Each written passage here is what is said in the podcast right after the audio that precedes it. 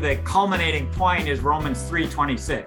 Mm-hmm. That God can declare us righteous while also being righteous at the same time. So he doesn't negate, nullify, disregard, or cheapen his righteousness, but the sacrifice of Christ who bore the wrath for us is the way in which then he can be righteous, even while declaring righteous a scoundrel like me because of the faithfulness or our faith in Christ or the faithfulness of Christ. Yeah.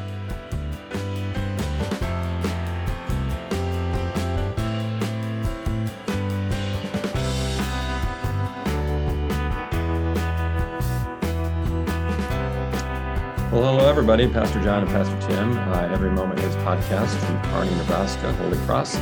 And today we have a very special guest with us. We have uh, Dr. Michael Middendorf, uh, professor of theology at Christ College in uh, Irvine, California, and also the author of the two volume Romans commentary that Pastor Tim and I use each week as we prepare for our sermons. Yeah, show them both. Yeah, I mean, appreciate the weight of this. This is like heavy lifting. Yeah. Right?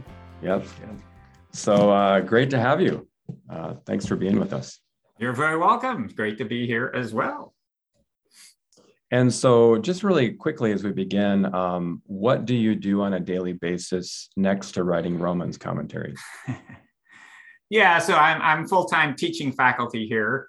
So, uh, normally, uh, about two thirds of my uh, role is teaching undergraduate classes that all of our students get to take uh, in a basic theology course or Old and New Testament classes as well. Uh, then the other third is upper level uh, theology classes. Last semester, I got to teach what we call Book of the Bible, and the professor gets to pick whichever book they want. Hey. Of course, I picked Romans. Uh, but then we also have a cross cultural ministry center seminary program and offer an MA in theology. Uh, so the other third is more specialized upper level or graduate seminary courses. And uh, I'm uh, thrilled to be able to kind of cover all those areas, but still enjoy trying to get 18 to 20 year olds interested in learning about and growing in uh, the Bible for the rest of their lives. Yeah. yeah. And you've been doing this for 21 years. That's right. I was. I always say I was a parish pastor in Jamestown, North Dakota. Way too cold. Oh yeah. And, yeah uh, taught at Concordia now, Concordia University, Texas. Summer's way too hot, and so yeah, I came out here in 2001, and yeah, hard to believe, but uh, time has gone fast, and God has richly blessed me with uh, what I get to do. Very cool. Wow. Well, good. So um, before we get going, um, we usually start with with some type of a joke, like a dad joke. And uh, do you have a joke for us? I do, especially since the baseball season's in precarious state right now. Uh, yes, the God's favorite sport is baseball. In the big inning, God created the heavens and the earth. Eve stole first, Adam stole second, Abraham sacrificed Isaac, almost Gideon rattled the pitcher, and the prodigal son came home. The end. there you go. Yeah. I, yeah, I like that. That was a very that was like the most uh, professional and complete joke we've ever had. I think on yeah. this on this show. Most of them are really poorly executed because I do most of them. yeah, right. All right. Well, on that note, um, let's get down to Romans. Um, first question is just how did you get interested in the study of Romans? What made you say, hey, this is my book? Yeah, looking back, I mean, it was probably seminary years um, where when I was at Concordia Seminary, St. Louis in the day, you had to take a class in Romans or Galatians uh, because of the influence they've had on Martin Luther and Lutheran theology since. Uh, I should have taken the shorter one, but I, I, I chose Romans because I thought it covered so much and probably at least at the scholarly level, when I got time for uh, staying after my master divinity and working on a doctorate, uh, Dr. Brighton, who was there then, said that, well, the big problem areas in Romans are Romans 7 and Romans 9 to 11. So I had wizened up by then and thought one chapter, three chapters. So one chapter, Romans 7. So um, that chapter, so kind of central to Lutheran understanding of saint and sinner at the same time, is actually very disputed in theology.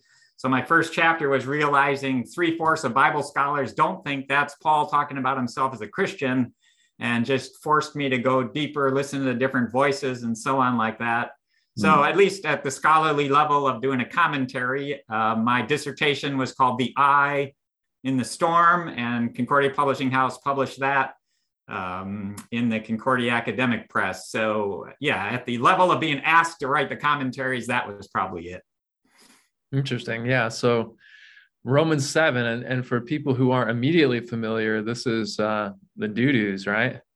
Where yeah, it is. Paul yeah. does what he does, what he doesn't want to do, and he doesn't do what he should do. And so that there's some controversy around that particular passage that um, some people think Paul couldn't possibly be talking about as a Christian and an apostle his own personal ongoing struggle with sin.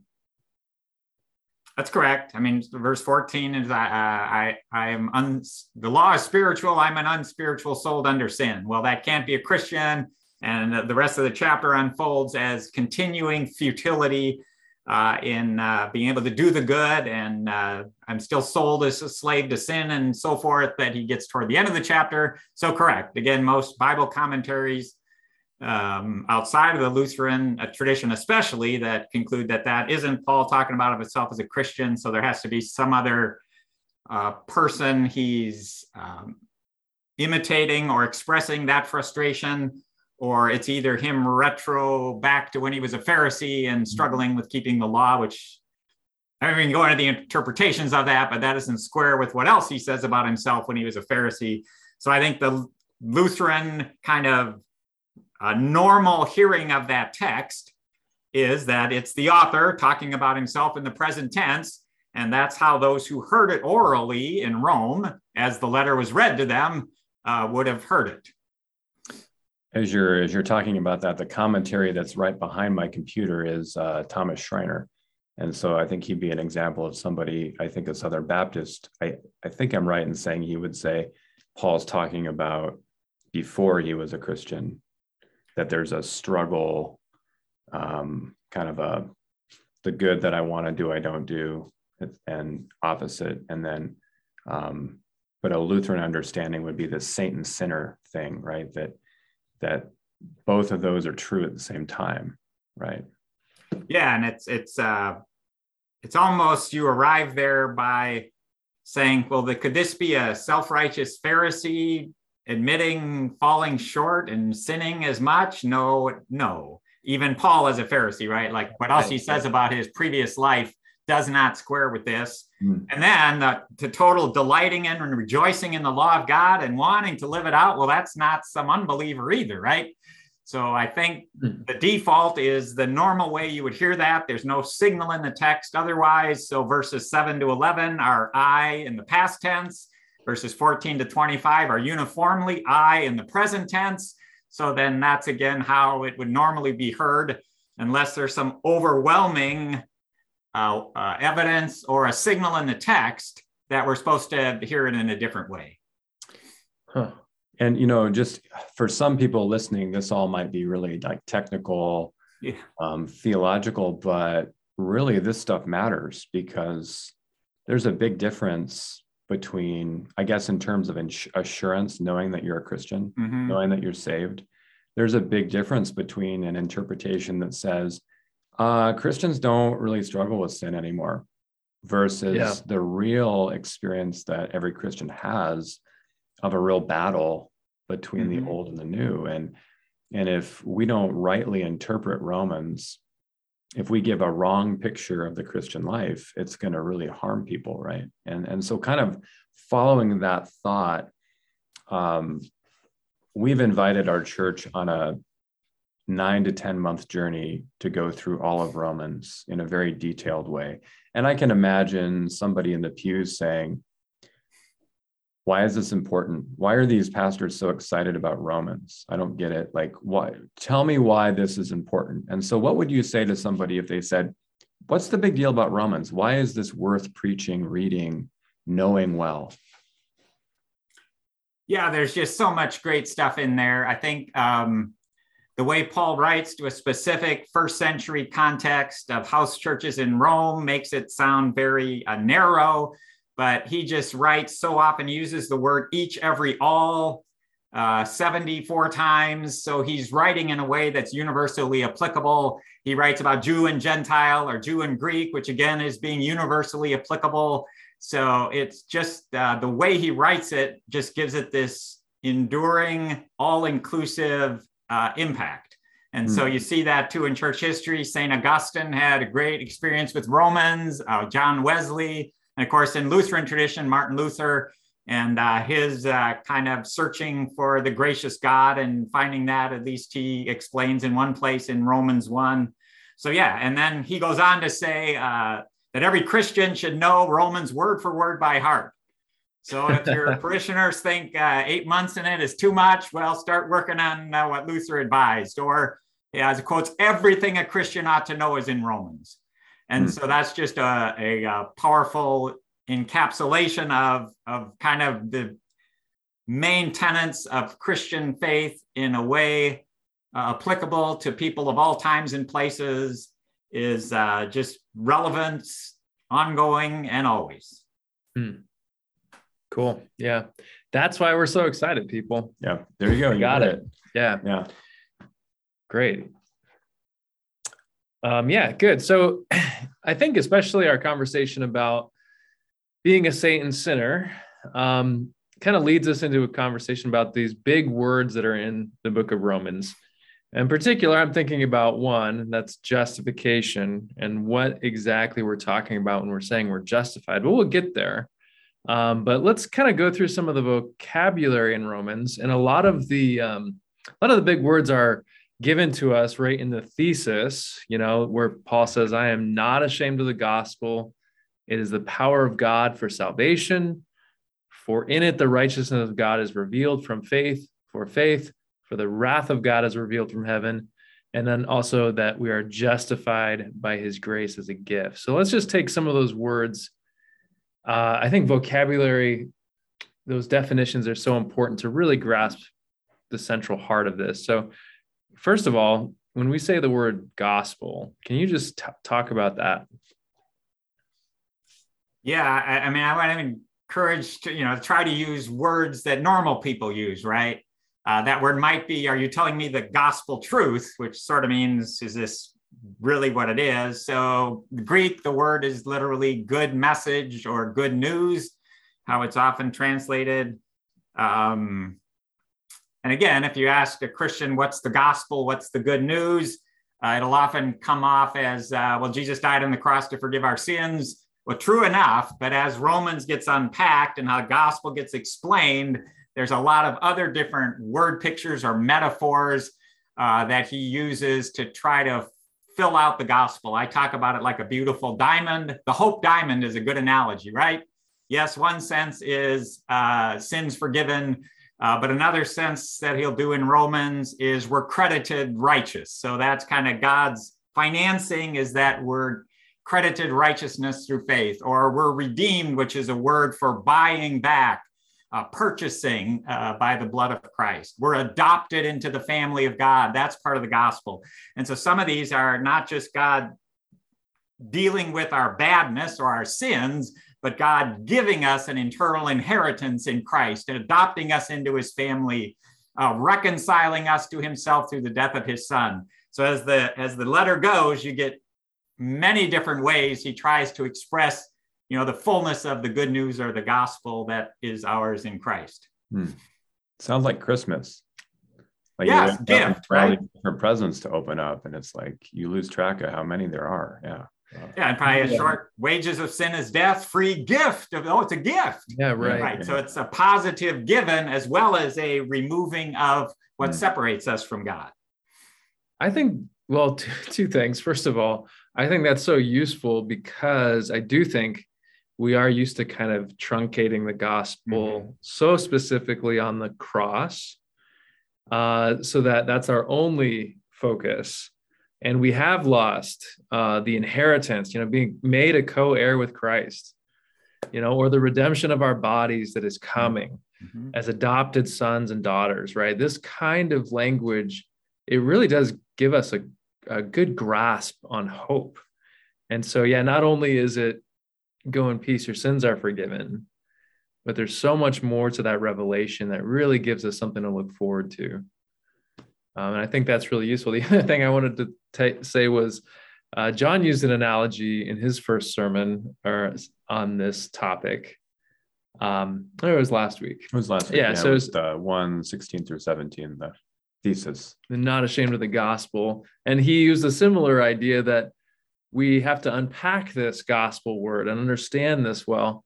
And um, he said it's kind of like a Tootsie Pop, right? So, how many licks does it take to get to the mm. center? Mm-hmm. And it's going to take a while to really get to the, the center of, of everything that um, God wants to give us in this gospel. And so we had a member of our church, I don't know who it was, but they bought boxes of Tootsie Pops and brought them into church. And so everyone got uh, a Tootsie Pop last Sunday, this last Sunday, yeah. and uh, got to really uh, chew on what yeah. what we're talking about here. So I anyway, just I even caught that. one of my kids eating one for breakfast this morning. So, uh, um, so I want to talk about another word and uh, really kind of packed in with that thesis that Paul gives. He says, "I'm not ashamed of the gospel, for it's the power of God for salvation." And you know, sometimes that word salvation, I think, is like maybe we narrowly define it as just I'm saved but like what does that word mean salvation? Yeah the sense of rescue deliverance and you need to my thesis advisor dr jim voelz would talk about you know filling that out. Saved rescued delivered from what? By whom? How received? And again there there there's so much there behind that. And you can i mean in the roman context like caesar is savior uh, mm-hmm. is used. Well, he's going to save us from what? From the invading hordes or from uh, starvation or whatever like that. But then Paul, of course, applies this to the gospel in Christ. So, I mean, as he again unpacks it from uh, sin, from the separation from God, from uh, death, mortal, physical, death, eternal, wrath of God, uh, things that we do need saving, rescuing, delivering from, and ultimately, you mentioned redemption of our bodies. So, COVID, sickness, cancer, uh, everything that could um, denigrate the goodness of the life God wants us to have, that all of that are things that were saved, rescued, delivered from now in the gospel or in the future, not yet, that will uh, yet uh, be realized when Christ returns. Hmm again another rich word a lot to unpack. Good. And then we've been really focusing on this word too this word righteousness. Like god's righteousness is revealed in the gospel. And so this one is uh, i found a lot of depth to it too. So talk a little bit about uh, righteous the righteousness of god yeah, so I mean, if we were going to write this after you, uh, you know, in the gospel, uh, what's revealed? I'm not ashamed of the gospel, for Jesus is revealed, or the death and resurrection is revealed, or for, no, the righteous. The, it is what? Yes. What does that have to do with uh, what's going on here? And in the Old Testament, that uh, Hebrew word is often parallel in Hebrew poetry with salvation. God's righteousness is salvation. Psalm 98 is a great uh, example of that where we get joy to the world. So, uh, yes, and this uh, unpacking this became a, a, huge kind of linchpin in the Reformation. Um, in Latin, this became justification. And so uh, in Latin, justificio is to make just. So Luther is an Augustinian monk who taught sanative justification. God had to make Luther just, and God hadn't come through on his part yet. He still lusted. He still was angry at his superiors. He still uh, didn't want to do the good works God wanted. So he's angry at God because God hasn't done his part to make him just yet. Mm. And if that isn't finished here in this uh, age, then we got purgatory to get me cleaned up fully before I can uh, stand before God so that uh, just understanding of that word through Latin kind of confused him. But then uh, Luther's uh, great discovery of the gospel, or the gospel discovers Luther, as I like to talk about it, came getting back into the Greek word and the Hebrew word behind the Greek word. And he came to understand righteousness as an active, declarative uh, word from God. So that it isn't God making me totally just here and now, but God declaring me righteous. And then I am what he says I am. And if God, like a judge, declares you righteous, then you are that uh, because it's given to you by his voice and uh, you're declared it and it's yours. Even as you're struggling to live that out before God, you, you stand right before him. Hmm.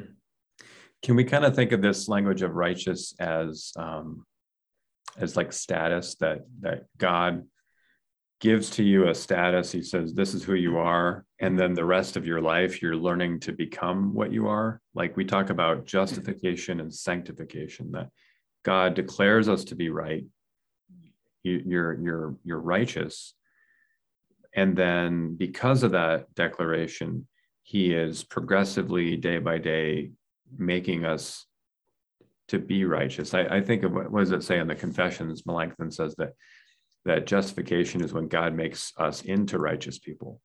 But but that's like that's we can think of that in who I am or my status, but we can also think of it how I act. And so Luther's interpreting this as saying God makes me right with him and then he teaches me to live rightly. Would that make mm-hmm. sense? Yeah, calls calls you to live that out, right? So uh, yeah, with students, I so much of our world you have to do, do, do, do, do to be someone, right? Yeah. And the gospel is no, you be God's child, his daughter, his son, righteous, holy, sinless in Christ before him. And that's your identity. All God, all grace, all gift. Mm-hmm. But then, yes, uh, especially in the latter part of Paul's letters, we're called to live that out. And, you know, maybe ups and downs. It's not just some progressive trajectory, always getting better because uh, what we endure here in this world. But yes, definitely called to live out the righteousness given. Um, yeah, I think Dr. Biermann at St. Louis Seminary talks about two kinds of righteousness. And at least the gospel is the declared, you are what God says you are, and in Christ you are righteous. There's no condemnation in Christ Jesus. Uh, that's who you be before God in relationship with Him. Good. Now let's work at living that out uh, in ways that are also pleasing to God and a blessing to neighbor. Hmm which is so important because there's nobody else in the world that's saying that. Like the the the church is the only place where we're saying that it's not do do do do. It's you were made right with god by what he did you know not what we do. And it's a very liberating message right? Yeah it uh, is. It is. yes i remember yeah. Work um, doesn't your labor you have to work to be paid right? In athletics yeah. you have to do to to be at the super bowl uh, grades in class. This is why this is so hard in an academic setting, right? yeah. Uh, everything you do in terms of your grade, I mean, de- determines your grade. So yes, this uh, this turns things on its head. And probably the one analogy is our physical birth from our parents, right? We didn't work for, choose, deserve to be their son or daughter. This was their work, mom's labor. We're their daughter or son. Now we're called to live that out in healthy families in a positive way uh, hmm. but your identity as daughter or son isn't anything you did. It was all just given to you. Yeah, I, re- I remember um, Professor Robert Kolb really helped me understand this, you know, beloved professor at St. Louis and uh, probably the most, he's like the most famous Lutheran, right, in our circles. But uh, he said, you know, it kind of going back to baseball that, yeah, if, if someone uh, is up to bat, hits a, hits a, a base hit, goes around, tries to make it to second base, but gets thrown out. And it's clear he's he's thrown out by you know half the distance from first to second, but the, the umpire says safe. Uh, he's safe. There's a declaration that even if it, it doesn't actually exist in the reality, it's a declaration. And so I think that really helped me to understand uh, the the narrow definition of being justified, being declared safe, declared innocent, even if it doesn't match up with my performance, right? Mm-hmm. Um, so I think, yeah, that's it's a beautiful word. Uh, the next word we want to think about is the word faith. I mean, that's a word all over in Romans. Uh, for in it, in the gospel, the righteousness of God is revealed from faith for faith. Uh, what does that word faith mean? Yeah, and this is this is that's a very disputed passage of exactly what that means uh, in Greek. Literally, from faith into faith. What what does he mean there? Uh, and in my studies, it's very interesting. I'm I'm a big guy of Greek words and Hebrew meanings. So the Hebrew word behind that is actually where we get amen from in English, emunah. So at the end of a prayer, when you say amen, you're actually saying a Hebrew word for I believe what I'm praying and I believe it's heard before the throne of God. And, and that's why we add our amen at the end. Um, in Hebrew, this often means reliability, steadfastness, trustworthiness. Uh, great is thy faithfulness. Mm-hmm. That it's really about resting in God's trustworthiness, reliability, steadfastness. Most of the Old Testament, until like Isaiah, where it kind of gets more of the typical Lutheran or Pauline understanding of faith as what we receive uh, passively from God, uh, believing in that sense. So I, I mean, I, I, think it's very plausible that this is to be understood as uh, from faithfulness of God in Christ to us to our receptive faith. Mm-hmm. But okay. again, that's very, very uh, tricky to say one way or the other for sure. Uh, the next time Paul uses faith in Romans is in chapter three, and it's about the faithfulness of God. So, hmm. uh, I mean, I like I like resting my faith uh, more on God's faithfulness and Christ's faithfulness for us and for our salvation, more than on myself or even my faith. And so, I think we need to, in the total context of Scripture, uh, understand that could well be the the sense of the first from faith but then, as you go throughout the letter, it's very helpful, and we'll come back to righteousness in just a minute. Uh, what's the opposite? So, on the human side, as Paul unpacks Romans, the opposite of faith isn't unbelief, it's works. So, works on the human side is me trying to work my way toward God to earn or deserve something from Him based on what I do. But the opposite of that is faith, is just receiving, believing in the faithfulness of God and in his gospel grace to us in Christ. Hmm. Yeah, mm-hmm. that's really useful actually, because yeah. it is a difficult thing to understand. You know, it's like not immediately clear what he's meaning by from faith for faith. Almost seems like a poem or something or a puzzle, but um, I think it definitely makes sense, especially in the near context and the whole thesis that what what Paul is trying to prove is just how hmm. good God is to his mm-hmm to his mm-hmm. promises and to us as a result yeah. of that. This idea too that God is fair, you know, he's equitable in the way he treats people and, you know, for the Jew first and, you know, the Gentile, the Greek. Right. Yeah. Um, now let's talk about a word that's uh, not all that popular. Um, we, uh, Tim in his sermon this past week talked about the wrath of God revealed from heaven. And made an observation that if we were to plant a church here in Kearney, we probably wouldn't call it Wrath of God Lutheran Church. Um, yeah, that just doesn't sell. It doesn't. No. um, but uh, you know, w- we don't really like this term, and and we're uncomfortable with it. But uh, kind of unpack this. What does Paul mean when he talks about the wrath of God revealed? And, and, and that word comes up again. I mean, the day of wrath in chapter mm-hmm. verse yeah. five, and we've been saved from the wrath of God in chapter 5 mm-hmm. But uh, let's talk about that word. Yes, it's. Uh, I mean, we often segment up Romans, and I would even say a few of the chapter divisions are in misleading places. Uh, but but the hook after he talks about for in the gospel the righteousness of God is being revealed then, uh, two verses later, the wrath of God is being revealed. And it depends on your translation, but it's against all the unrighteousness of people. So, yes, this is very hard in our culture. I think we have a very kind of tolerant view of God. Um, and so this this is hard to communicate to people. Uh, one student wore a T-shirt. Uh, the righteousness is the, the, the righteousness he requires is the righteousness his righteousness requires him to require and Paul will say, No one is righteous, not even one. Oh, so uh, Paul turns to the wrath of God against all human unrighteousness. And then you get, you know, all the way through to chapter 3, verse 20, just this um, enjoy preaching on that, right? uh, that this that this is part of God's character. You could do holiness, right? The holiness God requires is the holiness His holiness requires Him to require, and none of us have it. And we need to know none of us have it because on Judgment Day, this will not be a good thing. Um, so it's sort of like you need to know this saving from what's coming before the gospel is as precious as it is, because otherwise uh, there's there's no way out. Uh, Chris Tomlin has a song "All to Us," and it has this line: uh, "Let the righteousness of God be a holy flame that burns." Mm. Oh, now is that good news or bad news? Out here in Southern California with wildfires, a holy flame that burns is ominous, right? And the wrath of God is a holy flame that is going to burn up all unrighteousness. Hmm.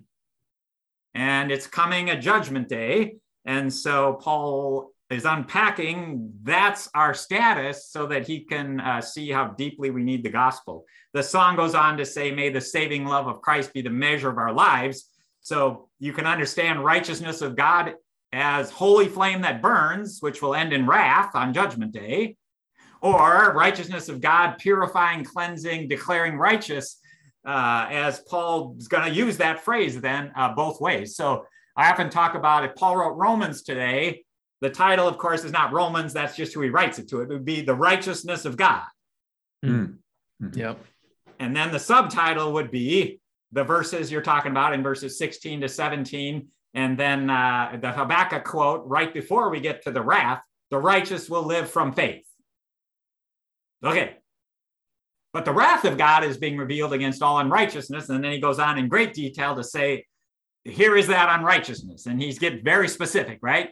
Uh, and to Jew and Gentile alike. There's no difference uh, among people. So, yeah, this is the reality of God's righteousness, God's character, God's holiness, and that our unrighteousness, our unholiness, our sin cannot stand in his presence uh, in the day when God will come and judge the world. Yeah, one of those um, those phrases we hear these days is "you do you," you know. And well, yeah. what if we said to God, you know, God, you do you? Yeah. You know, if God would be, you know, truly righteous and and insist on being Himself, then then, and if He's the center of everything, then, you know, yeah. And and if we get that, if we understand that God is truly righteous and that we're not, then that gospel starts to be really important. Yeah, right, right. Then kind it's a big power, deal. right, to uh, to uh, resolve that. Yeah, yeah I, I like the judge analogy. If you have this judge and he's a righteous judge and he just starts letting criminals off the hook left and right, nobody wants a judge like that in your community, right? Yeah. Yep. Okay. Well, we want God to be a good judge, and if you want to say fair, you know, justice is a uh, is a ominous thing to ask for from God. God, give me what I deserve. Read Romans 118 to 320, and now you tell me you want God to be fair and give you what you deserve. Um, so I think there's a hard. God is a just God. Yeah. Mm-hmm. Well, I, I want wrath for my enemies and mercy for me. Well, then you know where do you draw the line, right? Yeah. The judge should let me off and those people off, but not those guys, right? And that's why, again, the each every all that's going to run Romans 118 to mm-hmm. 320. Uh, not going to, uh, one of my students said, no wiggle room for no one.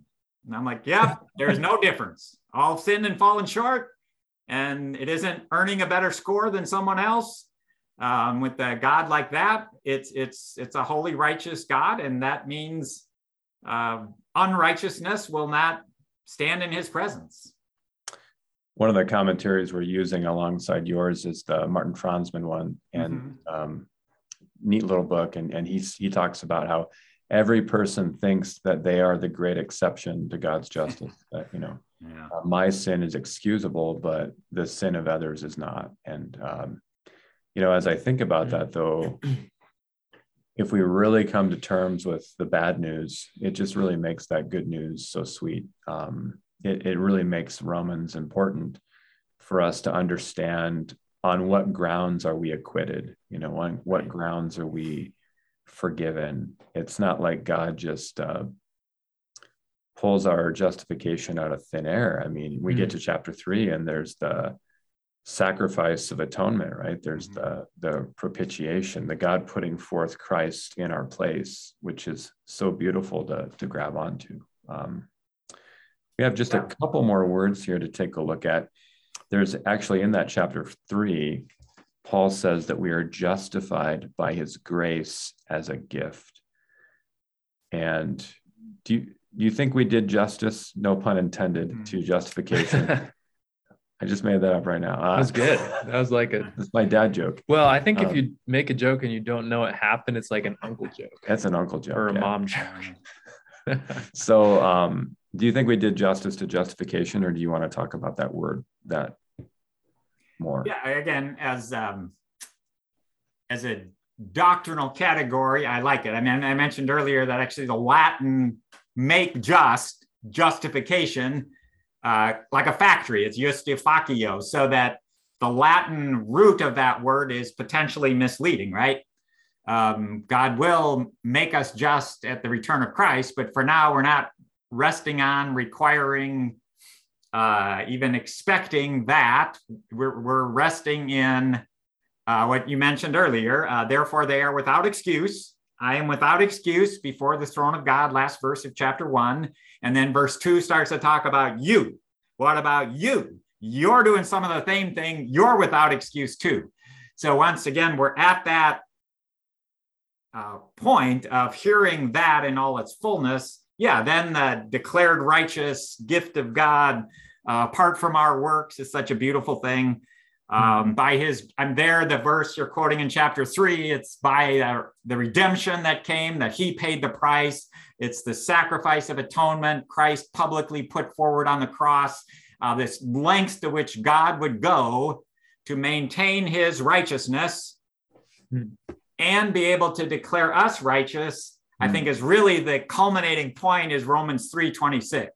Mm-hmm. That God can declare us righteous while also being righteous at the same time. So he doesn't negate, nullify, disregard, or cheapen his righteousness, but the sacrifice of Christ who bore the wrath for us is the way in which then he can be righteous, even while declaring righteous a scoundrel like me because of the faithfulness or our faith in Christ or the faithfulness of Christ. Yeah. Mm. And so it's uh think it was John Stott. I think it's something I was reading by him on that text. He says that God makes us righteous in a righteous way, in a way that doesn't betray his own righteousness. He really does say no to sin on the cross, mm-hmm. but he's saying yes to us. Correct. And that's correct. Yes. So that without compromising uh, yeah. who he is in his character, um, that's why, again, I like that. Let the righteousness of God be a holy flame that burns. Well, Yes, right? Either in a wrath judgment way or in a purifying, cleansing, redeeming way. And uh, that, yes, but I think that's how he's unpacking the phrase uh, throughout the letter, which is really its title, the righteousness of God. And uh, what does that mean for humans? It's good because I think I've heard some objections to Christianity kind of based on like maybe an absurdity argument, you know, like what you know why? Uh, some jewish rabbi gets killed on a cross. God could have done any mm. other way right? So why pick this absurd thing that people have to believe in and force them to try to believe it? But if you understand that god is being faithful to his own promises within the context of his creation and his covenants to the jewish people and to the world uh, then it's like yeah this was the way. This is the only way. Mm uh, that he could both be just and the one who justifies. Exactly. Yeah. Yeah. And I think that's that's a real emphatic. We tend to like like Romans 3:28, we're declared righteous by faith apart from works. Very, very good. But I, I would say throughout, especially the initial chapters, his driving statements are always about God. And I point that out in the commentary, right? It's the righteousness of God. Uh, it's in the day when God will judge. Uh, there's no partiality with God, that he works through that first section. He's always going to drive it home. Here's something about the character, the integrity, the righteousness, the faithfulness of God. And that's what he's unpacking in Romans more than the letter being about me. Mm. Yeah, that was kind of a, a and again, in our Lutheran context, for Luther searching for a, a, a, a gracious God, right? And he says he finds it reading and understanding Romans in its original language gave him this gift, grace, righteousness from God apart from works. And that was so awesome. Yes. But I still think that the, the driving theme of the letter is, is more in the initial chapters for sure, uh, teaching us about God, which is theology, is words of or about God. Uh, and then, yes, secondarily, how do they impact us as humans, as sinners, as believers? Yes, that, that's there too, but it's it's the character and the actions of God that are driving the letter um, mm. as he unpacks it. Awesome. This justification takes place um, by God's grace. Uh, and that's one of those words that maybe is a little thin in our language every day. You know, we say grace, you know. Mm. Um, mm-hmm. what does Paul mean by that word? Yeah, uh, charis, yeah, and you met it's kind of redundant there in chapter three. Uh, grace freely. Well, grace is free. So why are you saying given to us by his grace freely? That's yes. Well, obviously, then he's emphasizing. Um, yeah, I mean, I still like the all God, all grace, all gift. I'm a goofy guy with acronyms. You probably heard the God's riches at Christ's expense. So again, he just didn't ignore, which much of our culture just wants to be tolerant and ignore bad behavior. Uh, no, it's Christ's expense. And that's what he's unpacking right there in chapter three through the sacrifice of atonement in his blood. Uh, another one I like is God really uh, accomplishes everything. You know, that's grace. That's the gift. You don't work for, earn, or deserve it. The wages of sin is death. That's what we all deserve because all of sin. But instead, we get this um, gift where God accomplishes all that is needed for us and for our salvation. Just asks us to receive it and believe it. Hmm. Would you say that grace is also a God's favorable disposition to us, meaning that God looks upon us with kindness, that He He's favorable to us? Um, it's certain, certainly, yeah. It's it, this is very hard to consistently translate these yeah, uh, so words rich. into English. Sometimes that word would be the, the favor yeah. Of god. And right as long as we root it in and through christ yes that's why he's favorable to us or uh, we're reconciled to god through the death of his son. So he looks looks at us with favor undeserved right? Grace yeah. Okay. Good. So um kind of to dig a little deeper with you you know you have looked through romans at a level that 99.99% of the population will not, right? Uh, most pastors will not. It's like running know? a marathon. Yeah. like an ultra marathon in Romans. Yeah. You're like a, you're like an NFL star of like well. reading the Bible, you know? But anyway, we were wondering, you know, as, as you've taken this long-term journey through Romans, um, what are some of the most difficult issues that you had to wrestle with as you studied and wrote the commentary? Because as a commentator, you're kind of you're supposed to come down with some conclusions, some answers. You know, you're just supposed to firm up knowledge for people. What what were the some of those difficulties?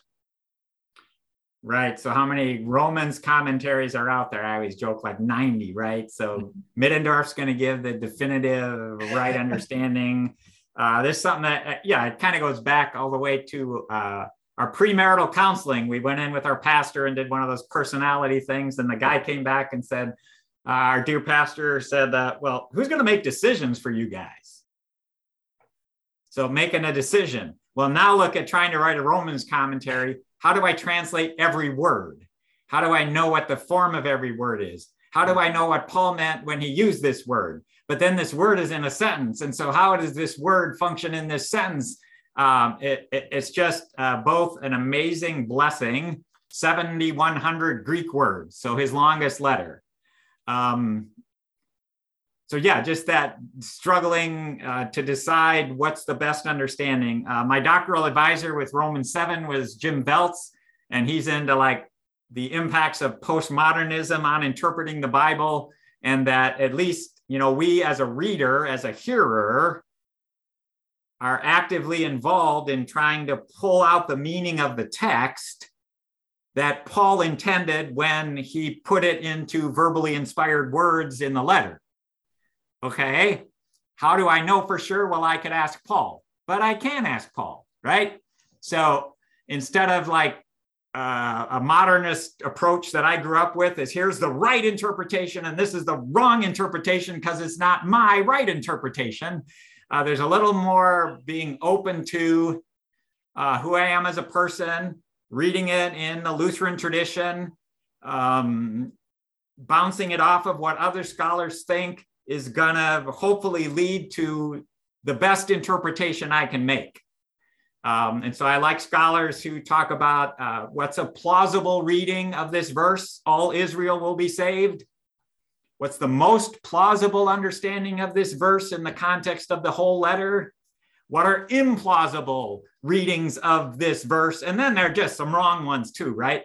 But listening to different scholars, um, yes, I was blessed with uh, fellowships and sabbatical uh, to spend the time uh, mostly engaging with other scholars working with uh, the, the original language and trying to understand that as best as I could and then communicate often. Here's a number of ways of understanding this verse, this word, this phrase, this chapter, but this I think is the best one in the context of the whole letter and of Paul's writings as a whole that certainly help enlighten us and make us uh, enable us to make good, uh, fairly solid uh, readings. And again, I like this is the most plausible understanding of this. And when I get to heaven, I'll ask Paul, is that really what you meant in Romans 7? And I'm hoping he's going to say, yeah, yeah, pretty good, Middendorf. But what were you thinking in chapter nine? Come on, right? Yeah. Um, so it's just, but that makes it vibrant, lively, dynamic uh, like our relationship with God. It's living, it's active like the word of God. And so we engage it, and you're engaging in it for eight months. How awesome is that? Hmm. Um, to, to wrestle through it, right? And as you grow as you do so. So, kind of to wrap up here, um, if if you wrote a commentary, double commentary volumes uh, on, on Romans, uh, you've really thought about Romans pretty deeply you've preached Romans in your ministry. Um, you may have heard a lot of sermons on Romans, maybe. Um, would there be any cautions that you would give to us as pastors about, like, hey, um, just here's some ways that you might go wrong, or just some common mistakes you see when people preach Romans? Yeah, thanks. That's that's that's a very perceptive question. Uh, here's a couple. Um, one, I applaud you guys for starting at chapter 1 verse 1 and going through chapter 16 i enjoy i can't wait to hear your sermon on romans 16 and the list of names that he sends greetings to. Uh, but believe it or not paul assumes you're going to read the letter from the beginning all the way through to the end. You're mm-hmm. going to hear the whole thing. Um, i'm not the biggest lectionary fan because of the way it just kind of slices and dices and only uses part of the letter. Who pulls it out of context. It starts halfway through uh, especially Romans, is so integrated in a flow of thought that you really need to hear the flow of thought all the way through and not ignore the parts that might make us uncomfortable or we're not exactly sure what to do with them. So, uh, one, at least as you're speaking on part of it, read all of it and consider the flow all the way through. Um, another tendency in um, Lutheran kind of preaching on it would be to kind of read it through Luther's experience.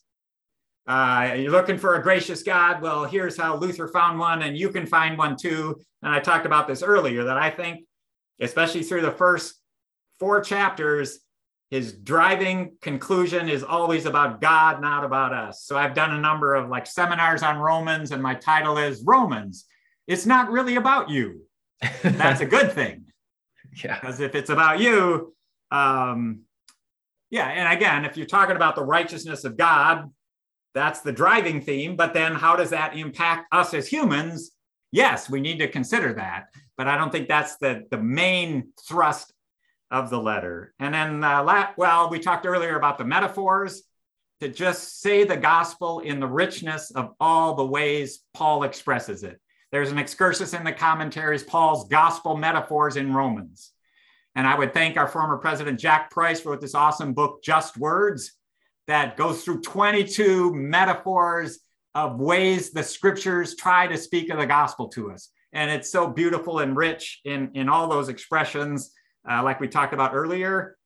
And then finally, I think you brought up earlier, living out righteousness. So when you're getting to Romans 12 to 16, the point isn't to hammer you down with the, with the wrath of God. Uh, Romans 12 is through the mercies of God, offer yourselves as living sacrifices in response to his grace. Here's how we're called to live that out in our relationship with God and other people around us, both inside the Christian community and outside of it, and government authorities, all sorts of stuff in there, right? But don't use that to pound people down, but always remind them here's who you were without Christ, but now here's who you are in Christ.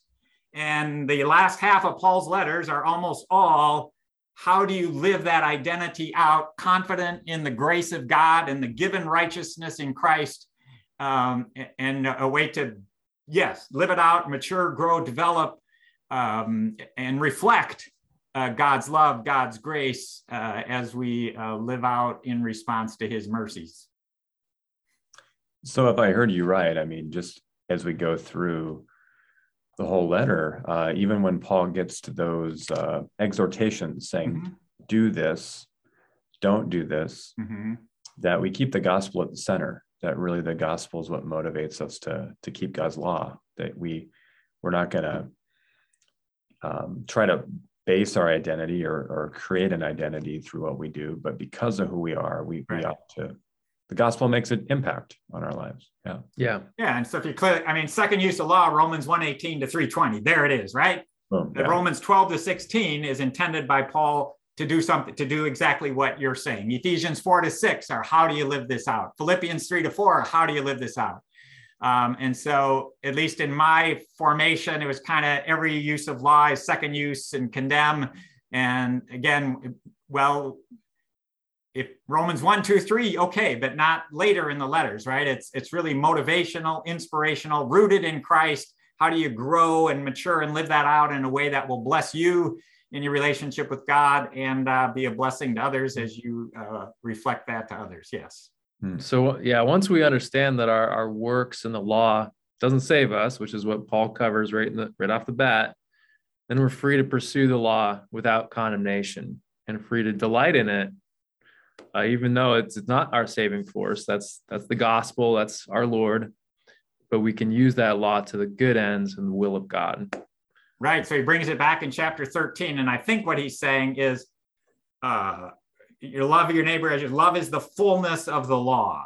Mm-hmm. So that yeah. God's intent in giving the law to his people is to show them how to love God and love neighbor, as Jesus would say in Matthew 22.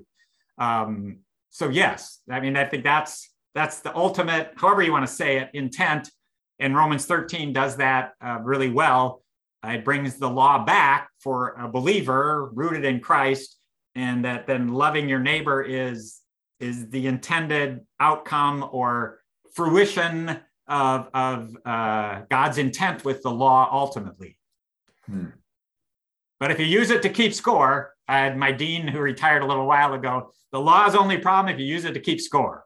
I use it to keep score with God, I'm in trouble. I use it to try to keep score with others, my score is better than yours. You're in trouble too. It's not the point or God's intent with it, uh, but to show us, yeah, how to how to live out His love toward others. Hmm.